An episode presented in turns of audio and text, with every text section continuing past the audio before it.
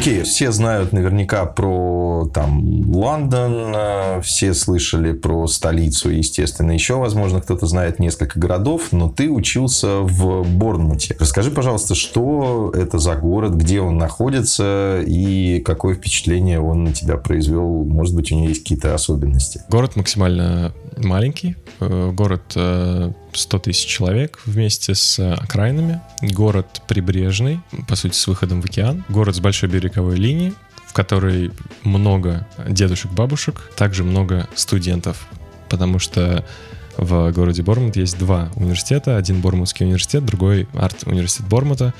И этим город и живет. Университетский городок э, в Англии прибрежно-курортный. Да, это университетский э, и туристический городок. И туристическим он становится на лето. Университетский он весь год, э, кроме, получается, лета а, а дедушки и бабушки там постоянно. Ты упомянул про э, колонию э, известного русского писателя э, в нескольких километрах от твоей квартиры. Расскажи, пожалуйста, об этом. Есть такое местечко Тактон. Это находится как раз на окраине города Бормут. Это место, которое примечательно, по крайней мере, для русского человека тем, что там была так называемая колония Льва Николаевича Толстого. Колония звучит э, страшнее, чем на самом деле это было. Ситуация следующая. Был э, такой э, граф э, Владимир Чер Чертков. И это лидер толстовства как общественного движения и близкий друг э, Льва Николаевича Толстого, э, писателя, которого мы все знаем, который в, в какой-то момент э, здесь могут сейчас э, какие-то синонимичные образы возникать у, тебя и у, зри, э, и у слушателей. Читаю. Когда же дело касалось социального служения, правозащитной деятельности, то э, Чертков как раз э, высказывал свое мнение. А на тот момент в России усиливались гонения на а, неправославных верующих. Репрессии напрямую коснулись и Владимира Черткова. Он, ему было предложено несколько вариантов. А, зачитываю тебе варианты. Комитет министров а, постановил сослать его в Сибирь, но а, императрица-мать пыталась уговорить Николая II смягчить решение на тот момент в памяти там ее дружбы и Александра III с родителями. И в итоге ему дали другой вариант. Ему предоставили выбор. Ссылка в Прибалтику под надзор полиции или ссылка за границу на неопределенный срок. И э, Чертков выбрал все-таки сослаться в э, куда-нибудь э, за рубеж, и этим за рубежом оказалась Англия. И Чертков э, поездил достаточно по Англии, это был 1897 год, еще 19 век, когда Чертков переехал в Англию и создал прессу под названием э, «Свободное время». И вот э, в этом свободном времени печатались как раз, э, э, они печатали произведения э, Толстого. Это с, с ним уехала целая делегация э, интеллектуалов. Э, они э, перепечатали Толстого, издавали его э, продвигали его идеи, занимались здесь веганством. Именно местечко Тактон известно тем, что Чертков они здесь еще э, приобрели э, жилье, э, в котором тоже жили, отдыхали, потому что здесь было достаточно тепло. А издательство находилось, насколько я понимаю, потом было перенесено в Уилфорд, так называется сейчас пленка, Илфорд, можно знать. А это на самом деле местечко в Лондоне, где также была печать Льва Николаевича Толстого, а недалеко от моего дома он точнее не он, а Чертков э, гулял и отдыхал э, со своими диссидентами. Какой диплом ты получил. Я так понимаю, если в 2018 ты начал, то вот буквально, наверное, в этом году ты его закончил. И что тебе дало обучение, на твой взгляд? Да, что касается диплома, я получил диплом бакалавр гуманитарных наук, получил его с отличием за кинопроизводство по специальности режиссур. Я верю, что любое образование дает не практические навыки, а доступ к знаниям и какой-то культуре, в которой ты эти знания получаешь. И я бы не принижал здесь э, знания, которые я получил от э, как раз обучения в другой культуре. Просто предположу, что для большинства уехавших э, обучаться в какой-то др- любой другой стране, а как раз э, вот это вот знание новой культуры и возможность в ней обучаться и знакомиться и пытаться понять новую культуру, это чуть ли не самое главное, наверное, знание, которое возможно получить. Я бы выделил его одним из главных, потому что к этому знанию тянутся все остальные знания, мои вот практические как раз связанные с обучением в кинематографе. Я не совру, если скажу, что действительно можно обучиться практическим знаниям, техническим знаниям о кинематографе, поработая, поработав несколько недель, месяцев на киноплощадках. Университет, э, по сути, предлагает тебе такую возможность поработать на киноплощадках. Это такие, как, по сути, срежиссированные киноплощадки, то есть в условиях университета, то есть, по сути, сделаны специально для того, чтобы ты обучался, они сделаны для того, чтобы ты а, чувствовал себя увереннее на реальных киноплощадках, но в принципе всем техническим навыкам можно обучить, э, обучиться действительно на реальных киноплощадках а, сразу. Здесь э, университет, наверное, в первую очередь мне дал, опять же, доступ к знаниям, доступ к огромным э, ресурсам библиотеки, где можно пересмотреть все кино, перечитать э, огромное количество книг, которые э, наверняка даже не переведены на русский язык.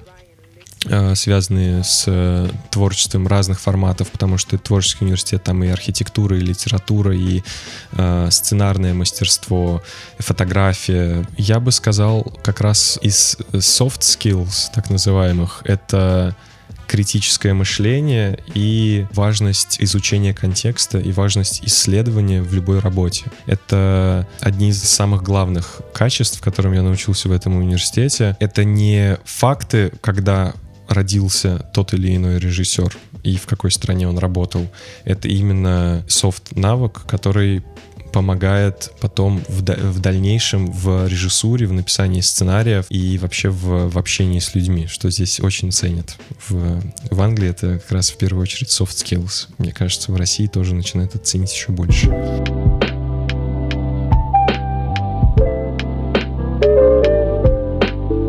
Ник, расскажи, пожалуйста, вообще, насколько ценится критическое мышление в Англии и отдается ли ему вообще в принципе предпочтение? Критическое мышление здесь невероятно важно, и оно как раз э, тоже связано с э, важностью исследования, важностью э, research а, потому что никакое исследование не будет удачным, если ты не будешь критически мыслить. Не-не-не, стоп, стоп, стоп, извини, пожалуйста. На самом деле, research и critical thinking — это не одно и то же, потому что э, research может быть совершенно никак не связан с критическим мышлением.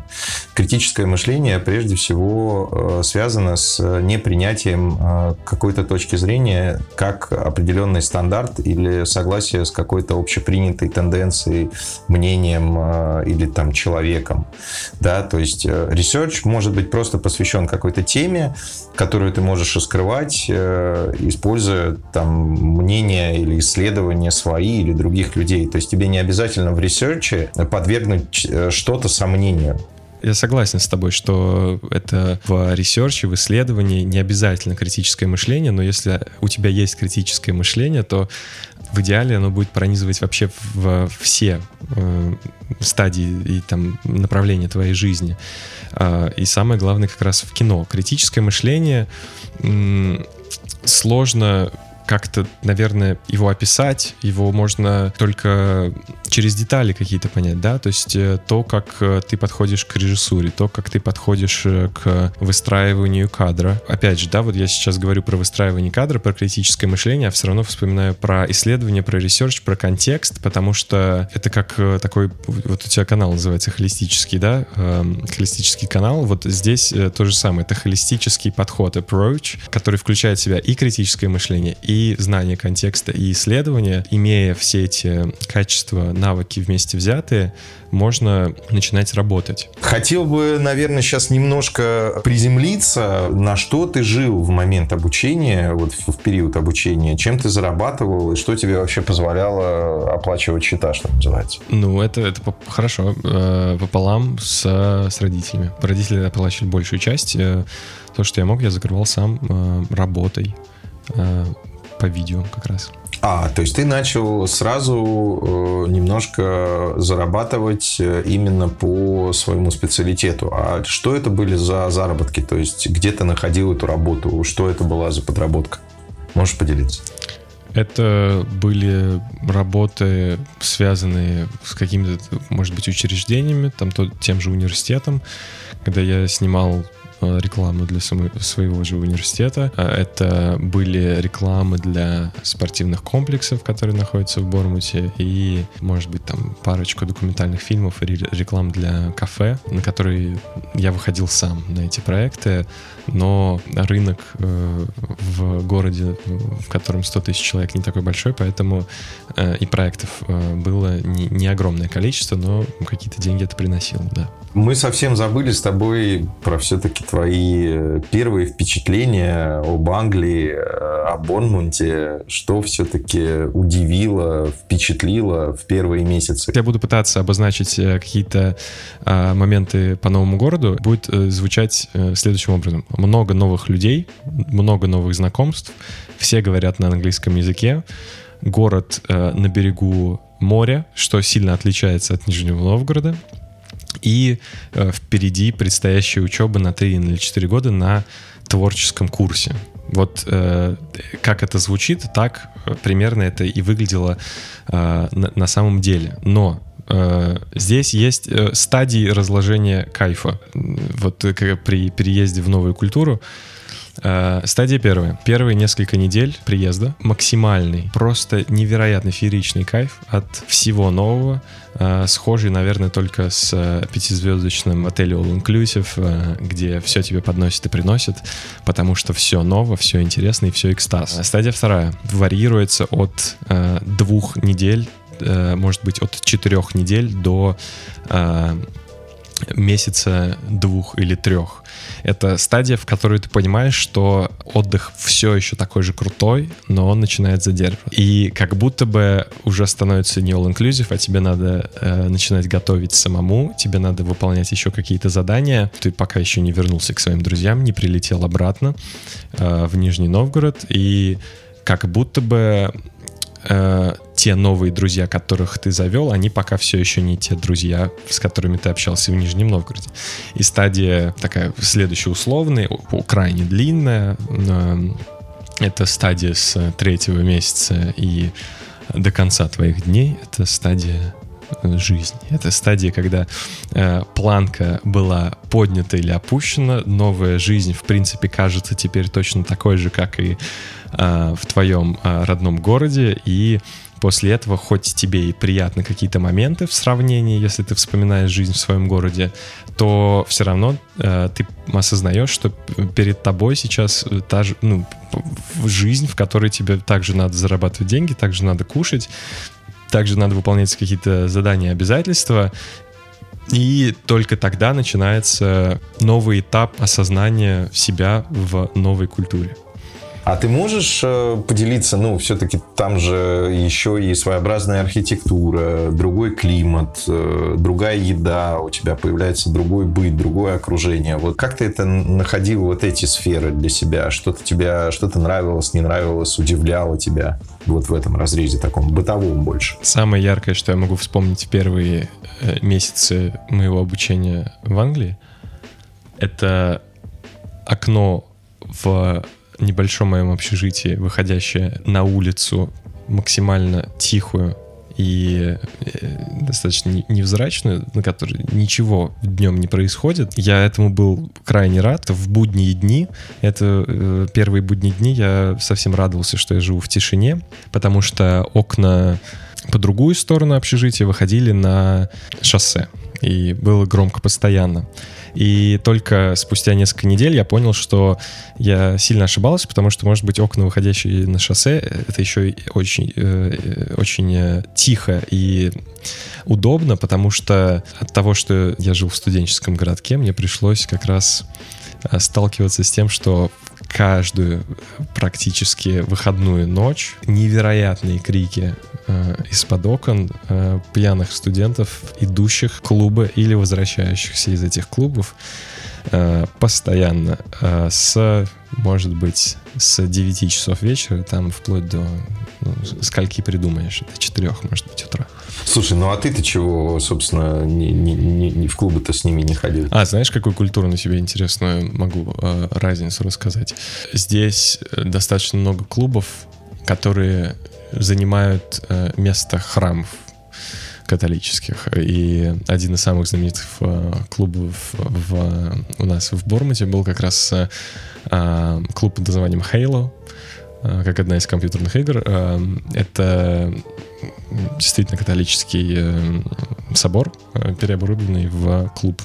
Здесь э, большая такая частая практика переоборудовать э, э, соборы и храмы в какие-то, там, я не знаю, опять же, клубы, фудкорты, там, скейт-парки, по-моему, даже. Слушай, а это с, ты это лично для себя с чем связываешь? То есть это какой-то новый виток невостребованности э, веры или, то есть, или религии скорее? Или, или что это? Это просто невостребованная недвижимость?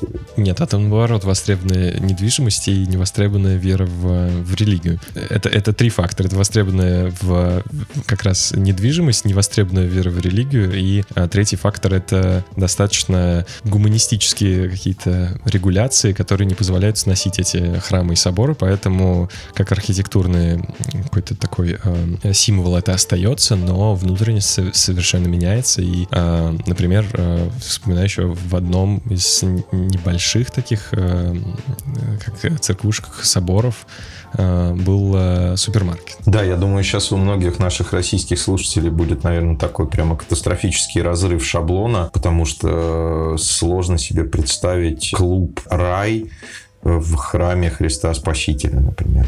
Ну, критическое мышление для этого требуется.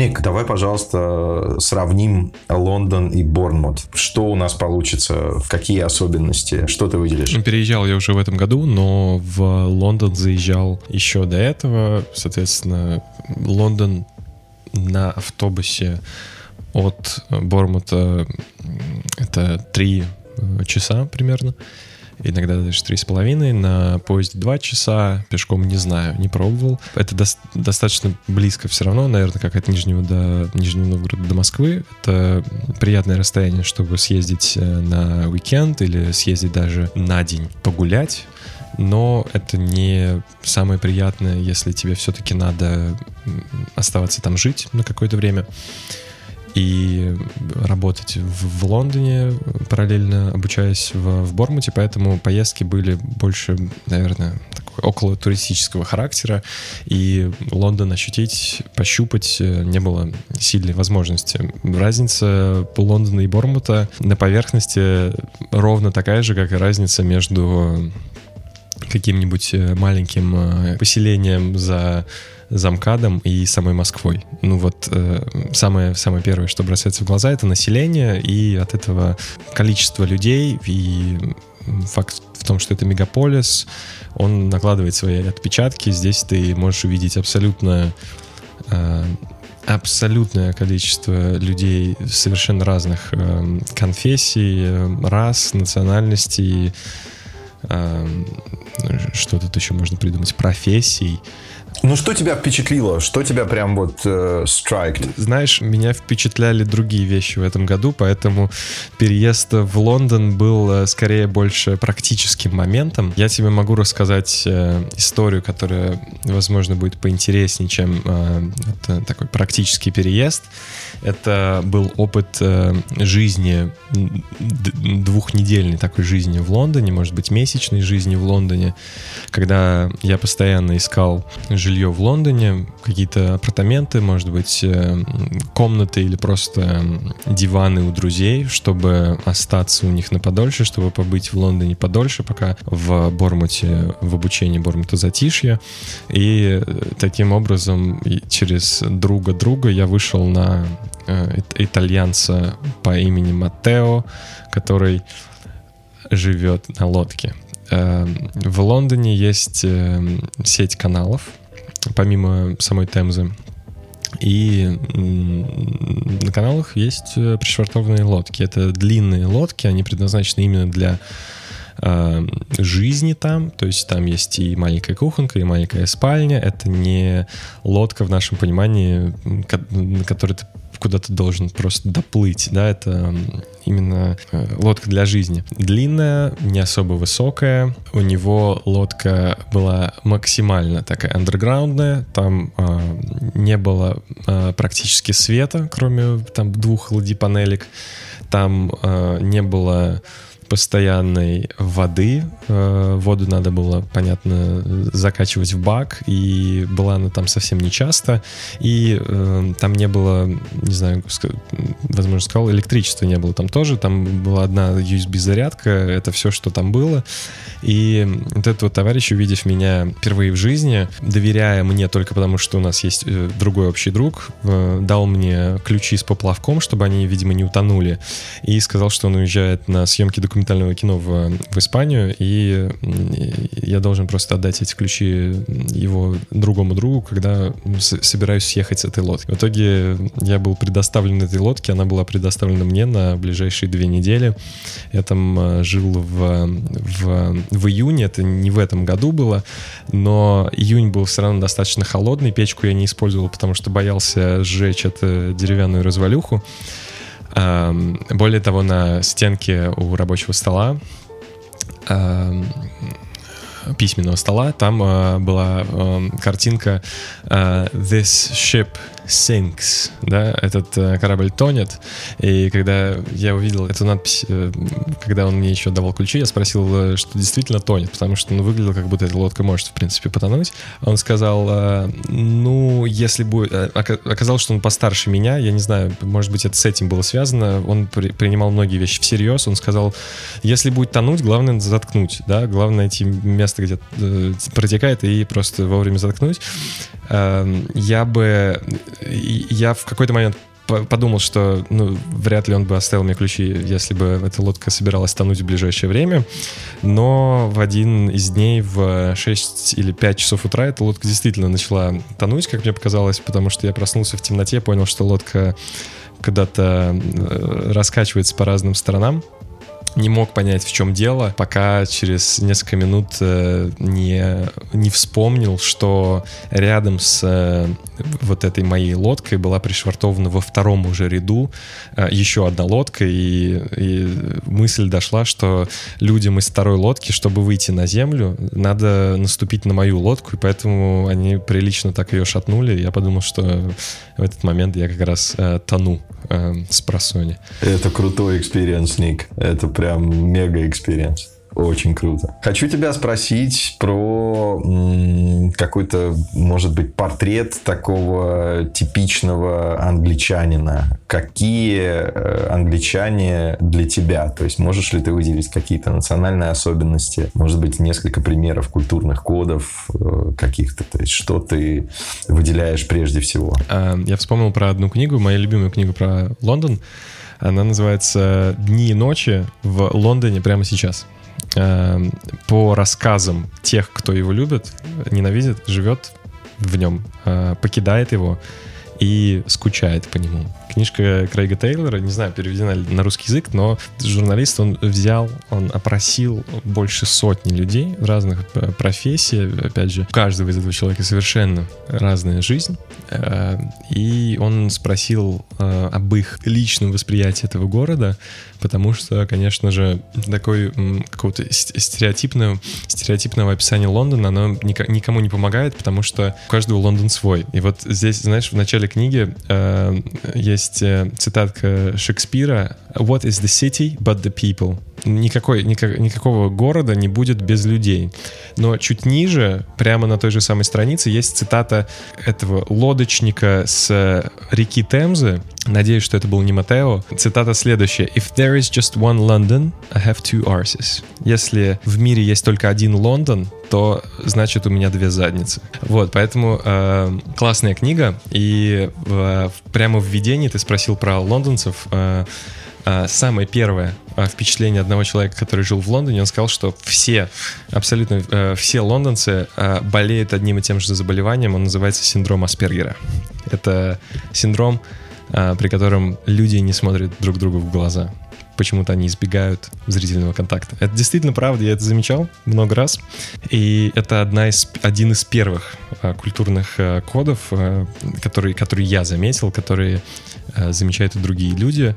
А, мало кто здесь смотрит друг другу в глаза, здесь избегают а, какой-то а, ну, какого-то зрительного контакта, да, избегают, э, видимо, каких-то не, неприятных ситуаций. Не знаю, с чем это связано, но такое точно есть. Следующее, что бросается в глаза, это бездомные люди. Во-первых, они здесь есть, их здесь много. Они встречаются на больших улицах, э, на маленьких, и они на них действительно живут. Ни в Нижнем, ни в Москве я не замечал такого количества. Но при этом э, я также не встречал ни одного злого, некультурного бездомного. Все здесь бездомные на улице, ощущение, что все они здесь культурные, воспитанные и говорят еще воспитаннее, чем э, даже можешь говорить ты, скорее всего. Но, но при этом, как э, и многие бездомные, они все равно умудряются врать, чтобы э, все равно э, получить денег и потратить их там, я не знаю, на наркотики, алкоголь что угодно. Но воспитанность — это еще один культурный код э, всех британцев, и, э, и даже на бездомных это распространяется, это заметно еще сильнее, когда прилетаешь обратно в Домодедово или в Шереметьево и спрашиваешь, как пройти до нужного э, гейта. Даже во взгляде, даже в улыбках, даже в э, простом uh, thank you, please можно заметить эту разницу. Еще лондонскую особенность могу тебе сказать. Следующее про Лондон — это вот много ли ты знаешь про лондонские кэбы? Слушай, я знаю, что они просто очень старые, э, но что их специально производят э, и до сих пор выпускают. То есть они новые, но они выглядят специально вот в таком старомодном стиле. Больше я о них, наверное, ничего не знаю, помимо того, что они, по-моему, какие-то ну, достаточно такие надежные, но вот формат подачи не меняется. А про таксистов, про таксистов лондонских кэбов? Про лондонских э, таксистов нет, потому что я к стыду своему вот единственное, о чем жалею, что Лондон не посетил, вот ничего о таксистах сказать не могу. По-моему, наверное, они очень вежливые и многонациональные люди. Просто было интересно, э, насколько сильный это стереотип э, клишированный в, в России. Смотри, есть же Лондон is the capital of Great Britain, есть э, вот эти вот будки красные красные будки, есть Биг Бен. Да, здесь, здесь это все есть. Есть вот эти двухэтажные автобусы, про которые, ну, которые все видят, про, про них все говорят. Это интересно, но я хот, хотел бы этого избежать, поэтому я рассказываю чуть про чуть другие стереотипы. Таксисты лондонских черных кэпов а, действительно наизусть знают весь город и ездят без навигаторов. Ты можешь представить себе размер Лондона, не сравнивал их с Москвой, но так очень грубо, очень условно можно представить размер Москвы внутри МКАДа, и можешь представить, сколько тебе надо знать улиц и домов, э, чтобы без навигатора возить по всему Лондону. Профи своего дела, и это регламент. Это регламент, э, который э, э, они должны, ну, то есть это сертификат, по сути, даже, наверное, который они должны получать, какое-то там обучение, которое они должны получать, и там спустя сколько-то лет, может быть, даже проходить какой-то новый тест, чтобы доказывать, что да, они, по сути, могут доехать в любую точку Лондона без навигатора, знают его наизусть, ты можешь сказать, э, какой дом, на какой улице тебе надо приехать, и они повезут тебя 40 э, минут, чтобы доехать э, до того конкретного района, потому что они будут помнить этот, этот, этот район, это место. Ты можешь даже назвать название кафе, они повезут тебя туда. Если мы говорим о каких-то маленьких городах, это, в принципе, звучит логично, но когда ты знаешь такой огромный мегаполис до масштабов там одного дома, это достаточно выдающиеся. Давай пойдем. А давай я сразу пойду прям по культурным кодам, чтобы мы пока не забыли. У меня еще буквально два есть. Давай, супер. Ты же там выписывал себе, небось, э, поди уже чего-то. Давай. А, потому что ты эти культурные коды перестаешь замечать спустя какое-то время. А, культурные коды, а, как правило, по моей теории, запоминаются, идентифицируются в, примерно в, в первые две стадии вот этого вот культурного экстаза, который ты получаешь получаешь. А в третью стадию, когда э, экстаз уже возвращается в, в жизнь, ты их не замечаешь. Э, это становится обычной жизненной чередой, поэтому мне пришлось все вспоминать и сравнивать с, с русской культурой, чтобы тебе их рассказать. Вкусная еда здесь. Смотри, из вкусной, из вкусной еды можно выбрать э, множество здесь блюд, и ни одно это блюдо не будет иметь английского происхождения. Э, искусной еды здесь, например, индийская еда. Э, британцы не сумели создать свои собственные кухни, они умудрились приспособить под свои предпочтения пищу э, всех других стран. Вот и, у меня есть индийс, друг из Индии, и он подтверждает, что одно из самых знаменитых блюд э, из Индии, которые едят э, и любят в Англии, оно не существует в Индии и пере- сделано специально под э, британский масс-маркет. Действительно, там и южнокорейскую, и китайскую кухню, и индийскую кухню э, специально переделывают под э, британские вот эти вкусовые сосочки, чтобы, чтобы было не сильно соленое, не сильно там э, сладко или слишком, наоборот, сладко по сравнению с, со всеми другими культурами. Но э, самое главное, я не понимаю до сих пор, как можно было этой империи колонизировать полмира, э, нанять кучу бренд-менеджеров, чтобы убедить, э, в том числе и Россию, что здесь культура и тренд чая, и это чайная держава, и при этом все равно пить, ну, действительно, говночай из пакетиков. Э, я не встречал пока еще в своем кругу ни одного британца, который бы пил нормальный листовой чай, который в моем кругу в России все пьют. Слушай, ну да, это, конечно, сейчас было крушением стереотипа. Если ты изучаешь английскую культуру, то, наверное, ты, э, в России ты услышишь рано или поздно об afternoon tea. Это чай, который там, ты принимаешь в, в 4 часа, по-моему, дня или в 3 часа дня. Вот такое, мне кажется, есть только или было у королевы. Здесь э, есть э, такой принцип, как э, выпить в свободное время, и свободное время всегда когда ты не работаешь. Ну, пьют здесь э, больше, чем в России, действительно больше. То есть не финны впереди планеты всей? Слушай, здесь э, мы уже уходим в какой-то вопрос э, псих, психоанализа, и пьют все, мне кажется, дофига, британцы пьют еще больше, здесь вопрос просто, как они это показывают. Если финны пьют у себя дома, если русские э, напиваются у себя там в семье, в, при домашнем очаге, э, очаге то здесь э, э, напивается публично и смачно.